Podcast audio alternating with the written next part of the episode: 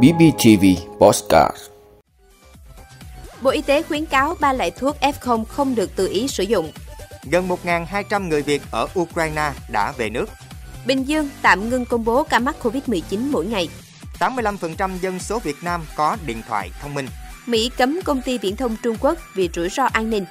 Mẹ bị Covid-19, chưa tới 2% trẻ sơ sinh bị lây. Đó là những thông tin sẽ có trong 5 phút sáng nay ngày 18 tháng 3 của BBTV. Mời quý vị cùng theo dõi. Thưa quý vị, Bộ Y tế vừa đưa ra khuyến cáo 3 loại thuốc F0 điều trị tại nhà không được tự ý sử dụng khi chưa có chỉ định kê đơn của bác sĩ. Ba loại thuốc này bao gồm thuốc kháng virus, thuốc kháng sinh và thuốc kháng viêm. Bộ Y tế cũng chỉ rõ thuốc điều trị tại nhà gồm có thuốc hạ sốt paracetamol cho người lớn viên 500mg, số lượng đủ dùng trong từ 3 đến 5 ngày. Paracetamol cho trẻ em tùy theo cân nặng và độ tuổi, đủ dùng cho từ 3 đến 5 ngày. Dung dịch cân bằng điện giải Orezon, gói bù nước, chất điện giải khác. Thuốc giảm ho tùy theo triệu chứng, số lượng đủ dùng trong khoảng từ 5 đến 7 ngày. Dung dịch nhỏ mũi, Natriclorua 0,9%, đủ dùng trong từ 5 đến 7 ngày. Thuốc điều trị bệnh nền theo đơn thuốc được kê đơn đang sử dụng cho người bệnh nếu cần và đủ sử dụng trong từ 1 đến 2 tuần. Thưa quý vị, theo số liệu cập nhật của Bộ Ngoại giao, các cơ quan đại diện Việt Nam đã đón hơn 4.600 người sơ tán từ Ukraine sang các nước lân cận. Trong đó, gần 1.200 người đã về nước an toàn trên 4 chuyến bay. Bộ Ngoại giao cho biết, các cơ quan đại diện Việt Nam tại địa bàn sẽ tiếp tục thường xuyên giữ liên lạc, cập nhật tình hình bà con, phối hợp với các cơ quan chức năng sở tại và hội đoàn người Việt, bảo đảm an toàn tối đa cho công dân Việt Nam và gia đình, tạo điều kiện tạm trú thuận lợi cho bà con, chuẩn bị sẵn sàng các phương án sơ tán và bảo hộ công dân tùy theo nguyện vọng của bà con và tình hình thực tế.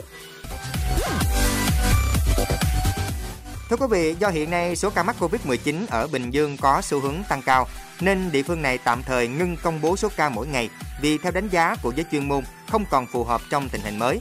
Xác định vaccine là lá chắn hiệu quả phù hợp trong điều kiện hiện nay, Bình Dương đẩy mạnh công tác tiêm chủng.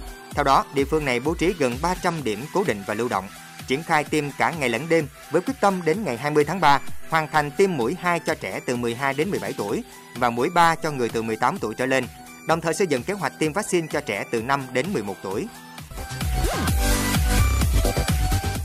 Thưa quý vị, Ủy ban Quốc gia về chuyển đổi số vừa ban hành kế hoạch hoạt động năm 2022.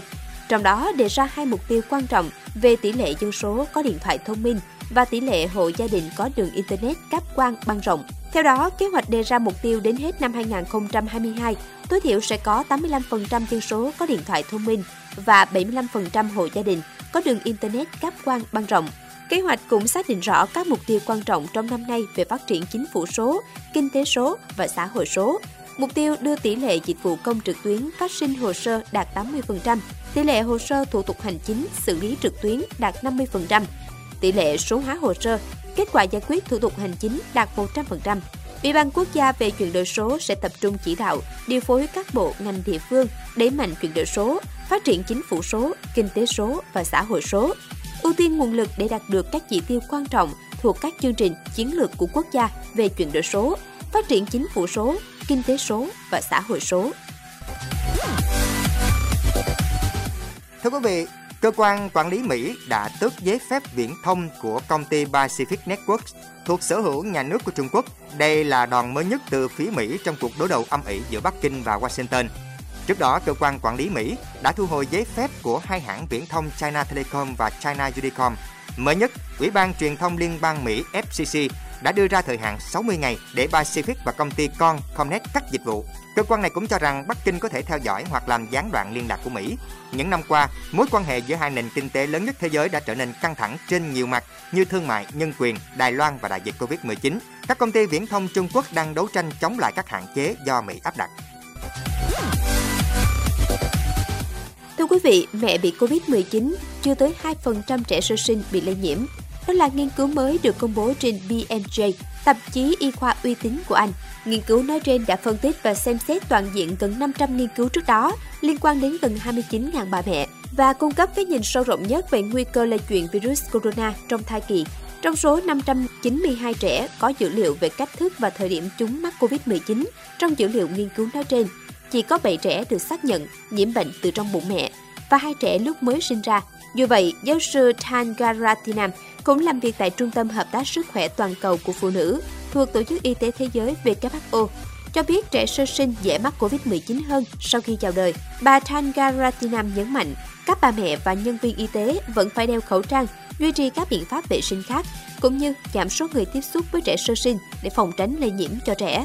Nghiên cứu không tìm thấy mối liên hệ giữa việc trẻ mắc COVID-19 với việc bú sữa mẹ hay phương pháp sinh nở như sinh non hay tách con khỏi mẹ.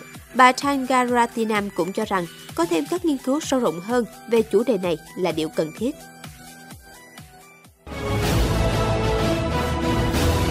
Cảm ơn quý vị đã luôn ủng hộ các chương trình của Đài Phát thanh truyền hình và báo Bình Phước. Nếu có nhu cầu đăng thông tin quảng cáo ra vặt, quý khách hàng vui lòng liên hệ phòng dịch vụ quảng cáo phát hành số điện thoại 02713 887065. BBTV, vì bạn, mỗi ngày.